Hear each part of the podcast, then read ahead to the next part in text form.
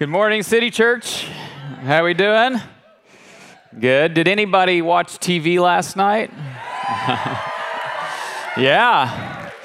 Playing for national championship. That's pretty sweet. Pretty exciting. Uh, hey, we actually got a pom-pom. All right. She brought that for Jesus, but she'll use it for the Who's, right?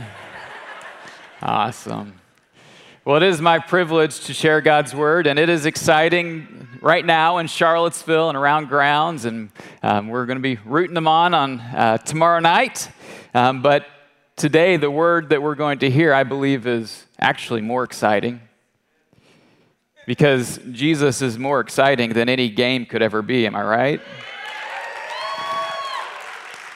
Not to diminish, I love sports. I love sports. Don't, don't under, misunderstand me on that, but, but not like I love Jesus, and not like hopefully all of us love Jesus. Amen? Well, I remember whenever I was in college, it was um, time for me to uh, go to the eye doctor. I realized whenever I was uh, in class that I could no longer see the chalkboard. You guys may remember those things that they, it's like these sticks that people used to write on these hard surfaces with before PowerPoint. And anyways, I couldn't see the chalkboard in back of in, in back of the classroom, and at night when I would drive, I had a hard time uh, making out, is that a deer in the road or is that just a headlight? Anybody ever been there? And I was like, I better get to the eye doctor. And so I went to the eye doctor, and uh, they, they did some traumatic things to me when I got there. Uh, first of all, they had me look at this nice picture of a hot air balloon, and I thought, well, that's nice. And then poof, right in my eye, they they shot a puff of air right in my eyeball. And if I pulled my eye back, I had to do it again, right? And so, and then they're like, well, now we need to do the other eye. It's like, are, are we sure we need to do the other eye? So poof, another puff of air right in my eyeball. And, and then they walked me into a dark room with this, this chart on the, on the wall. And they sat me down in a chair, and they swung this apparatus around that had two little holes in it, and they they would black out one of the, the holes at a time, and, and they would start to ask some very difficult questions. It was like, one or two? One. And you're like, this should be easy, but you get all nervous. You're like, two. No, it's one, one, one. one. Final answer's one, and, the, and then, okay, now, they did a little adjustment. Now, one or two? And you're like, uh, can we try that again? One or two? And you go two this time. And you don't know if it was two from last time. You just said it's better now. You don't know if they're playing tricks on you. And but each with each consecutive round, you get a little more tense because you know there's a compounding effect from every decision you're making, right? And you could be like, after nine rounds, you're like, how about we run that back and like try it again, see what happens, and see if we get the same answer or not. Well, anyways, after you do one eye, then you do the other eye, and after that, it's the moment of glory. They pull back both of the blinders at the same time, and now you can see the chart in ways you couldn't see before. Has anybody ever been there? Have you, you had this moment? And, and they're like, can you read the small line at the very bottom? Yes, I can. It is Q R Z T P. They're like, yeah. You're like, whoa. Well, then the true moment of revelation is when you walk outside with your new glasses on or your contacts in. I remember how amazing a tree was. I, I was like, look at that tree. I've, I've never seen anything. I mean, I, I didn't realize how much, how bad my eyesight had gotten. It looked like the leaves could cut you like razor blades. The, the sides of the leaves were so crisp. And you're like, whoa, that is amazing. Then I look down on the sidewalk. I'm like, there's rocks in the sidewalk. Whoever knew that there were rocks in this concrete? And, and, and basically everything was new. You saw everything differently when you had your eyesight adjusted. Have, have you guys had that experience? Anybody had that experience? Well, this morning, we are in the Lenten season, and I believe the Lenten season is about readjusting our eyes and refocusing our eyes on the glory of Jesus. And And in the middle of that, it's to have us come back to, to God with all of our hearts, that we would, that we would, as our eyes are refocused, because sometimes our eyes start to get dim, and as we they're refocused, we come back to him with all of our heart. That's what the Lent Lenten season is about. And so our passage this morning will help us see clearly things that we often struggle to see clearly. In fact, it will help us see the most important thing clearly, because it will help us see Jesus clearly and help us focus in on the, the, the glory and the value and the supremacy of Jesus, and if you will, awaken to his glory. So how many people are ready to have their eyesight adjusted this morning? Anybody? All right, open up your Bibles to Mark chapter fourteen, and let's get our vision corrected. By the way, I got a text this morning from Pastor Pete. He is, is right now uh, at the uh, Sea of Galilee in Tiberias, because somebody's got to be there, right? So I thought, wow, that's pretty sweet. So we're going to read about the area that he is in right now as he, uh, I'm sure, learning some great things that he'll be teaching us in the coming weeks. Mark fourteen says this, "Now the Passover and the Feast of Unleavened Bread were only two days away, and the chief priests and the teachers of the law were scheming to arrest Jesus secretly and kill him.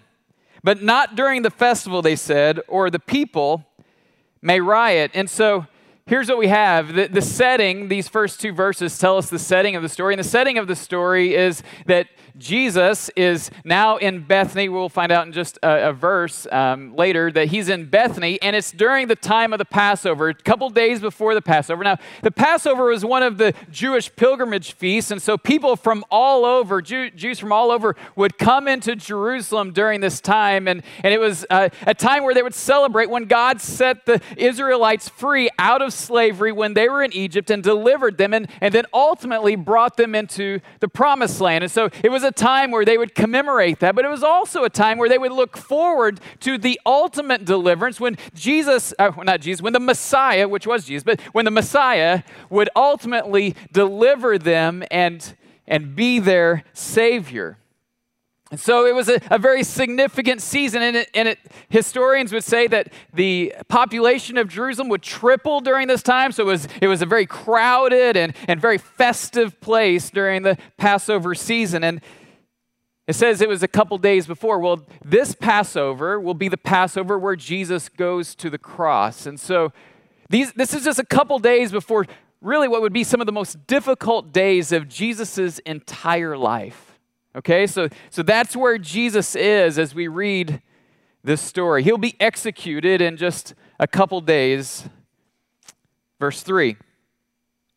While he was in Bethany, and Bethany was just one town over. You're in Jerusalem, you go up over the Mount of Olives, and on the other side of the Mount of Olives is Bethany. While he was in Bethany, reclining at the table in the home of Simon the leper, a woman came with an alabaster jar of very expensive perfume made of pure nard. She broke the jar and poured the perfume on his head. Okay.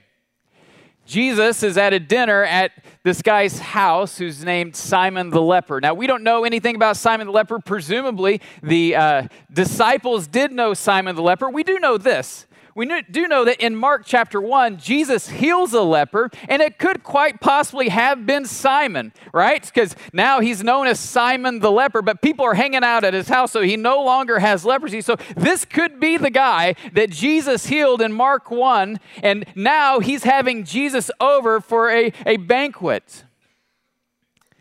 And in the middle of this banquet, an unnamed woman in the Gospel of Mark comes up with an alabaster jar. Now, we know from the parallel passage in John chapter twelve that this woman was Mary. Mary, the, the sister of Martha and the brother of Lazarus, who Jesus had raised from the dead. In fact, we know from the parallel passage in John twelve that, that they were actually there. The, the siblings were there. They lived in Bethany.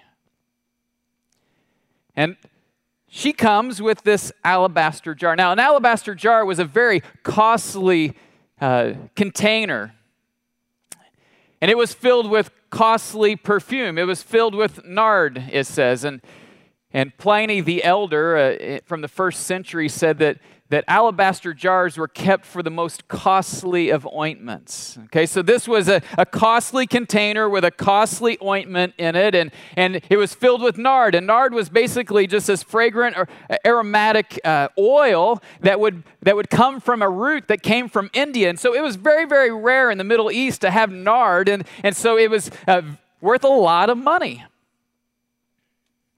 What you'd do is you'd put the nard in the in, in the flask. There'd be a long neck on it, and then you would seal it. And and to open it, you would then have to break the neck of the flask. So it was kind of a single-use only kind of container. Are you are you following me? It's because it'd be sealed to keep the the uh, the, the fragrance fresh. It was very expensive. In fact, it says it was. Well, literally three hundred denarii, or about a year's wages. Now, a denarii was basically what a, a person would get for a, a day's work, okay? So w- what somebody would, would, for a hard day's work, okay, here's a denarii, and it was worth about three hundred denarii. Last night I looked up on Google what the average salary is in Charlottesville, a year's salary. It was forty-nine thousand nine hundred thirteen dollars. So if we're to put the value of this flask and this nard in our own vernacular, this little flask, this alabaster jar, and the nard in it is worth roughly fifty thousand dollars. Okay? fifty thousand dollars. Now this, this, how did she come about this, this flask and this nard? We're not really sure. It's quite possible that this was a family heirloom that was handed down to her from her mother, right? And that this would be something like, this would have been her prized possession. This would have been the, the family's pride and joy. Like, who's going to get the, the, the, the alabaster jar with the nard in it when mom, you know, deceased? Well, probably the oldest daughter. And so now she has the, the, the family heirloom. And or it, it actually could have been her savings account. Like, in case of emergency, sell the alabaster jar, uh, alabaster jar. Like, in other words, that this was like her prized possession, that if things got really, really bad, she always knew she could at least sell this and somehow get out of the hole. Are you guys following me with this? But this particular day, when she hears that Jesus is going to be there on her way out and on her way to dinner, she grabs the jar. I, I got to wonder if her, her brother and sister knew what she had done. But she grabs the jar. And while they're sitting at the table and dinner is being served, Mary gets up. And it says she takes the fifty thousand dollars. She breaks it. And it says she begins to, to pour tens of thousands of dollars on the head of Jesus. Now, in, in the parallel passage in, in John chapter twelve, it actually tells us that she didn't just anoint his head, but she also anointed his feet. So let's just for kicks say that she put twenty-five thousand dollars on his head and then twenty-five thousand dollars worth of this ointment on his feet. Now, how many people know at that point when she's doing this, dinner has come to a standstill, right? I mean, whatever they were eating, it wasn't that good. The, The fragrance is filling the room. People are like, is that nard? And they look over and they're like, no, she didn't. Are you guys, right? I mean, imagine this. You're watching tens of thousands of dollars be poured out on the head of Jesus. Well, let's keep reading. How did the crowd respond? Some who were present were, were saying indignantly to one another, why this waste of perfume? It could have been sold for more than a year's wages, and the money could have been given to the poor. And they rebuked her harshly. So here's this woman, Mary, who's pouring out thousands and thousands of dollars on the head of Jesus, and then she goes to his feet and she starts to... to to pour out the rest upon his feet. And the people are like, what is she doing? Why is she wasting her money? What a waste. I mean, that could have been used for the poor. Now, how many people know that they're just, dipping their indignation in morality at this point. Because if she would have, ha, have left the alabaster jar in the safe at home, no one would have said, well, we know there's an alabaster jar in your house, and how dare you keep it and not give it to the poor? How many people would have said that? No one. What they couldn't get over was the fact that somebody would waste it on Jesus. Why would she waste fifty thousand dollars? And it says they rebuked her harshly. The word in the Greek is, is this idea of a horse snorting. I mean, they were so repulsed by this. They're like, that's the best I can do. I'm sorry. I practiced that. No.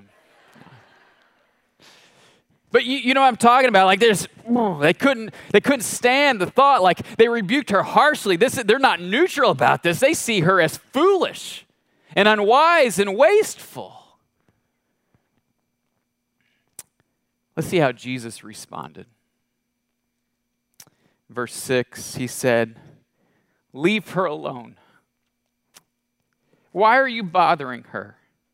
She has done a beautiful thing to me. The poor you will always have with you, and you, and you can help them anytime you want. But you'll not always have me. She has done what she could. She poured perfume on my body beforehand to prepare for my burial." Isn't it interesting that what the critics and the company at the dinner call a waste, Jesus calls beautiful? Now, Jesus isn't saying don't help the poor. I mean, you can't read the Gospels and not get his heart for the poor. Okay, I mean, if you just need a, a starter, go to Matthew twenty-five. He has a heart for the poor, but he's saying this is a very specific moment. In a couple days, I'm going to the cross, and what she has done is a beautiful thing, because here's what we find out is we find out in the midst of this room where Jesus is sitting at the center that there's really only one person who's seeing clearly, and it is this woman who did this lavish act of, made a lavish sacrifice, who did a beautiful thing by pouring out tens of thousands of dollars on the head of Jesus and on his feet. I mean, she had just seen her brother raised from the dead. She, she knew the, the value and the glory and the supremacy of Jesus. I mean, it, I, as I was uh, studying the Gospels and over the past month, I've been recognizing how many things happened at these feet that she is anointing with this fragrant perfume. Let me just give you a quick list of, of what has happened at these feet. First of all, we can start here, because one of the first things we find out in the Gospels is this, is that John the Baptist says that these are the very feet, that, that when the sandals that are on those feet, he is not even worthy to untie, and he's the most holy man alive. He's not even worthy to touch those feet. Then we see in, in Mark chapter five, that, that a demoniac is going to come rushing at him and will fall at those feet, because they know, though there are a legion of demons in this man, they, they know that when they encounter Jesus, that they are still outmanned, because Jesus versus a legion, Jesus still has more power. And then in, in Luke's account of this, we find that this man is now sitting in his right mind at the very feet of Jesus, these same feet that she is anointing. We see the woman who had the issue of blood for twelve years, went from doctor to doctor, and only ended up broke and more sick, that she falls at these feet, and at these same feet that are being anointed, she finds out that she is at the feet of the great physician. These are the same feet that the woman who was the known sinner comes and begins to weep at. And as she weeps at the feet of Jesus, he says, "Your sins are forgiven. Now go in peace." And he restores shalom to her life. These are the same feet that nails will be nailed into, which is the very reason Jesus could lavish mercy and grace upon the woman, because he knew he would take the cost of her sin. These are the same feet that Paul in Ephesians chapter one says that all authority would be put under. These are the same feet that John in the book of Revelation says when he saw them glorified, that they were like burning bronze. And that when he saw Jesus in his glory, these are the same feet that he fell at the feet of as though dead. These feet are the feet of the glorious, supreme Lord of glory, Jesus. And she was the one in the room who knew the value of Jesus, who knew the glory of Jesus, and knew the supremacy of Jesus. And Jesus said what she had done was beautiful.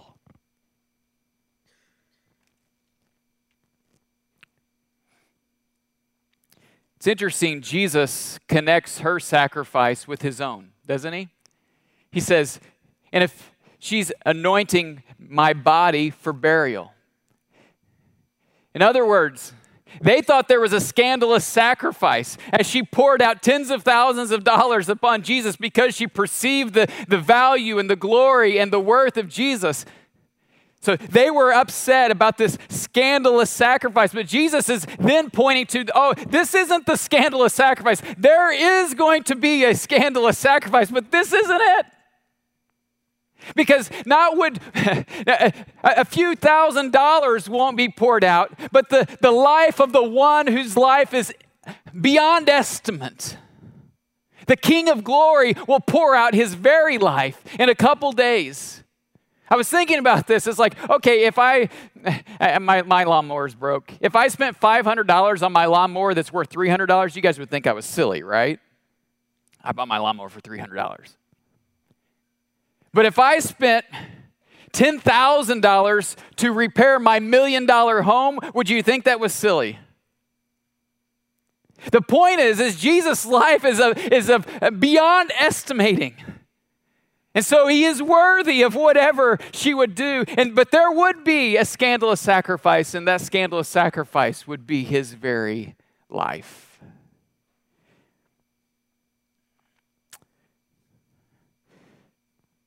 Verse nine, truly I tell you, wherever the gospel is preached throughout the world, what she has done will also be told in her memory.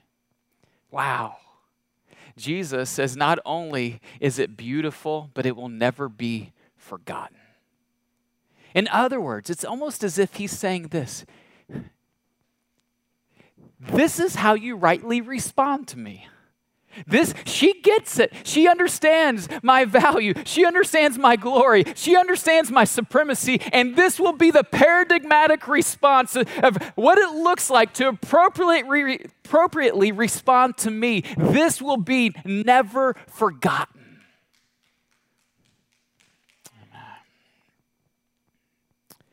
In other words, we would do well to emulate it.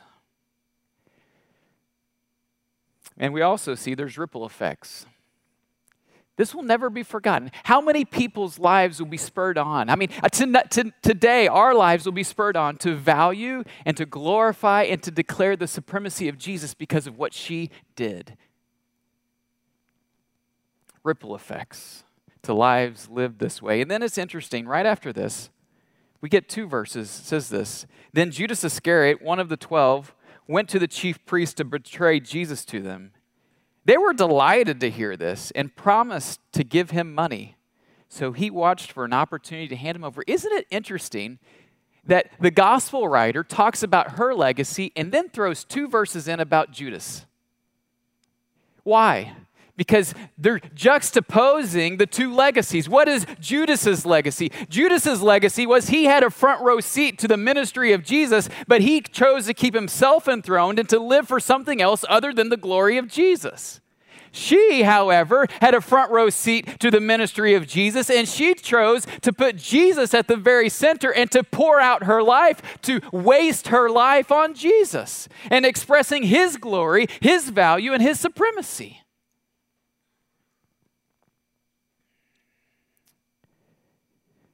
She broke what she had trusted in on the one she now trusted.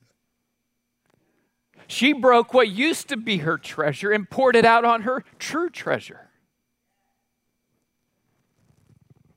I love this little phrase that Jesus says in verse eight. He says this, she did what she could. I mean, wouldn't you like Jesus to say that about you? She she did what she could. He did what he could. I thought, what a wonderful thing. If, I don't know, if I, you know, if you're ever uh, choosing what to put on my gravestone, he did what he could. I would take that. He did what he could. I mean, you know, we've got, that, that's a pretty good way to fill in the hyphen, isn't it? Born nineteen seventy-six, died whenever Jesus says I'm going to die, and in between, I did what I could. Let's go with that. She did what she could. What words to hear Jesus say about our lives. You know, I wonder, today, could we allow the Spirit to refocus our eyes upon the, the glory and the value and the supremacy of Jesus. And then live that one simple statement. He did what he could to express that glory, that value, and that supremacy. I mean, she leveraged all that she had to show his value, his glory, and his supremacy. As I was preparing this message, I started thinking about people that I that, that, that I know who have who have lived in that way. Let me tell you a couple stories. The first one is of my grandpa, Papa. He was a, an electrician in our small, rural, southern Illinois town. One of the wisest men I knew who didn't have a degree.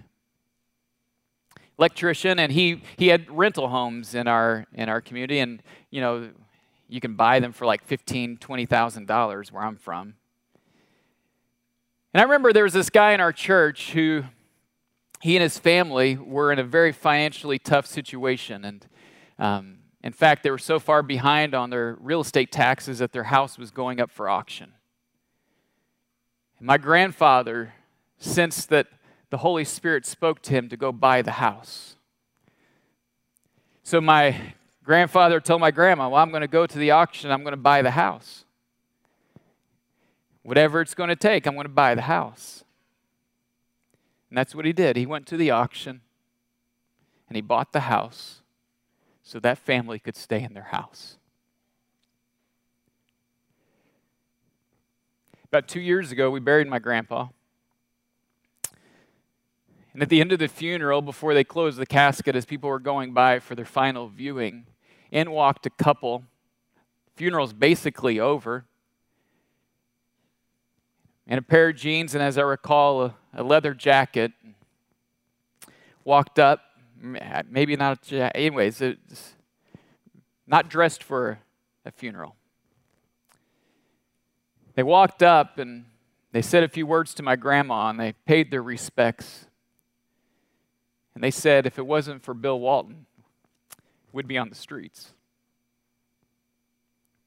They were renters who probably many times would have deserved to be removed. He did what he could. And it was beautiful.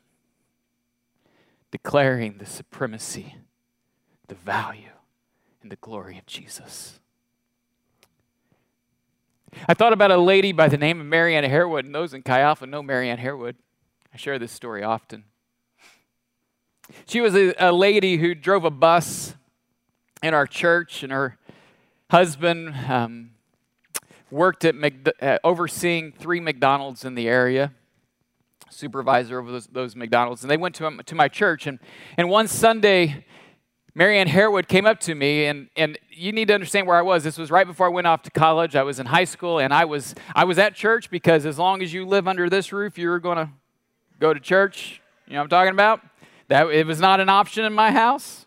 And we didn't just go once a week. We went three times a week, and as long as you're under this roof, you're you're going to church. And so I was at church, but I wasn't following Jesus. I was mired up in an immoral relationship, and I was just putting in my time so I could go live like I wanted to live. And, and she came up to me one Sunday, and she said, I was in prayer, and the Holy Spirit spoke to me that you're supposed to go to church camp. To which I wanted to say, well, he didn't tell me, you know. And so I said, I'm sorry, I can't go. I, I have to work. She says, no, you don't. My husband's your boss, and you're off. Mary Ann's a little fiery, if you can't tell. And, uh, well, I couldn't say, you know, what I really wanted to say, so I was kind of backed into the corner. I was like, I guess I'm going to church camp. Now, what you need to understand is there wasn't like a youth group going to church camp. There was no one going to church camp. I couldn't, like, jump on the bus. I had to, like, get in my car and drive myself to church camp. In fact, let me tell you what else she said. After she said, no, you don't, my husband's your boss, you're off. She said, in fact, we're going to pay your way to camp. Not only that, we're going to pay your lost wages. Now, that's putting your money where your prophecy is. You know what I'm saying? It was that week that my eyes were opened to the value and the glory and the supremacy of Jesus. And my life has never been the same.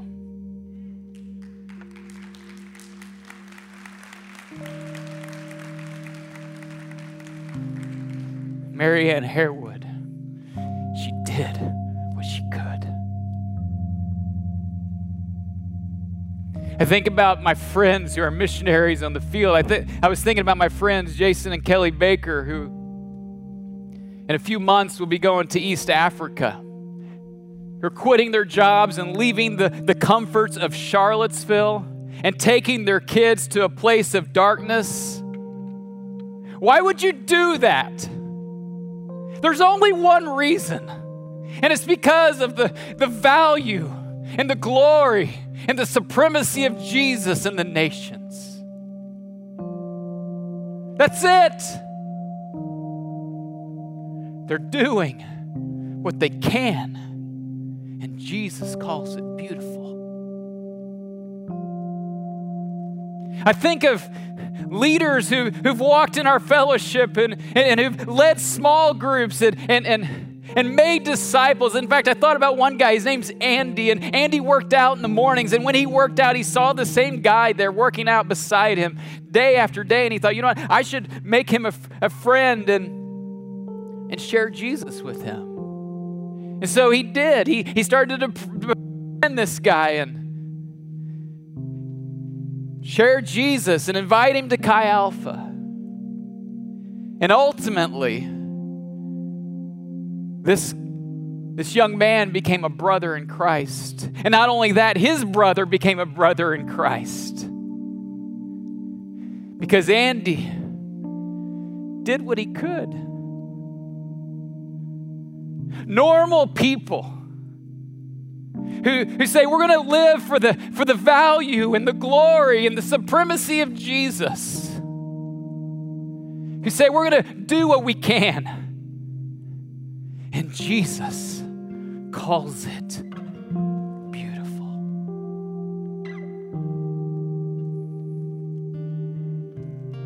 Will you stand with me?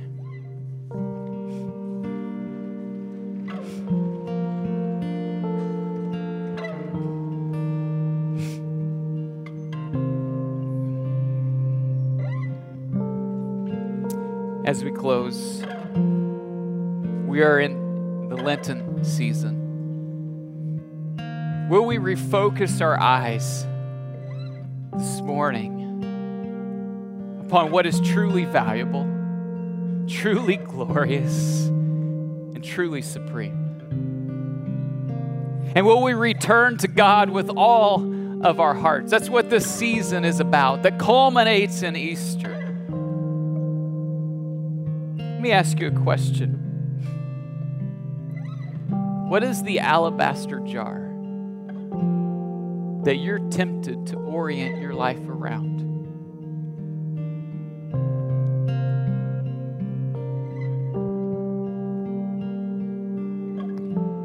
Will you refocus this morning and reorient your life around Jesus, the one who is of supreme value and glory and authority?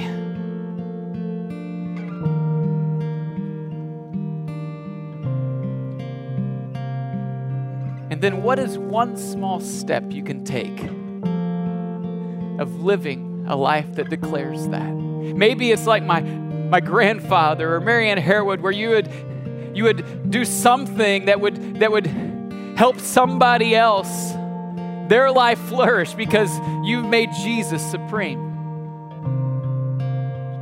Maybe it's like Andy, and you'll love steadily and share faithfully the good news of the supremacy of Jesus.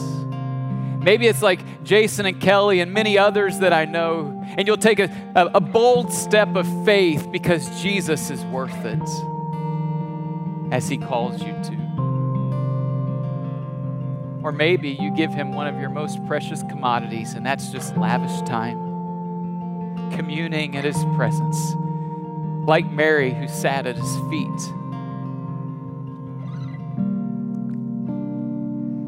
What is one step you could take? What is one step we could take to declare his glory, his value, and his supremacy? Because when we do, Jesus says it's beautiful. If you're in here this morning and you don't know this Jesus, can I just tell you this? The Bible says that he didn't come for the healthy, but he came for the sick.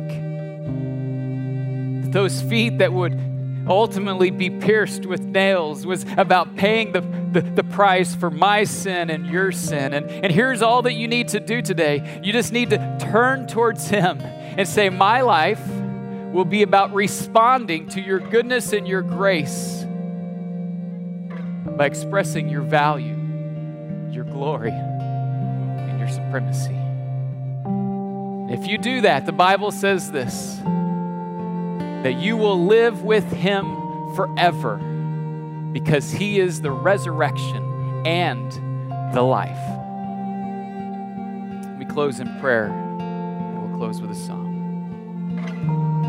Heavenly Father,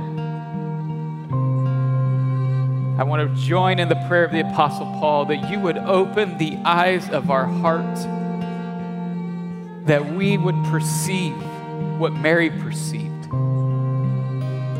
that we would come to the point of being so convinced of your value, so enthralled by your glory, so submitted to your supremacy, that the most rational response we could think of would take what is most precious to us and spend it on you for your glory, good of this world, and our joy. In Jesus' name, amen. Let's sing.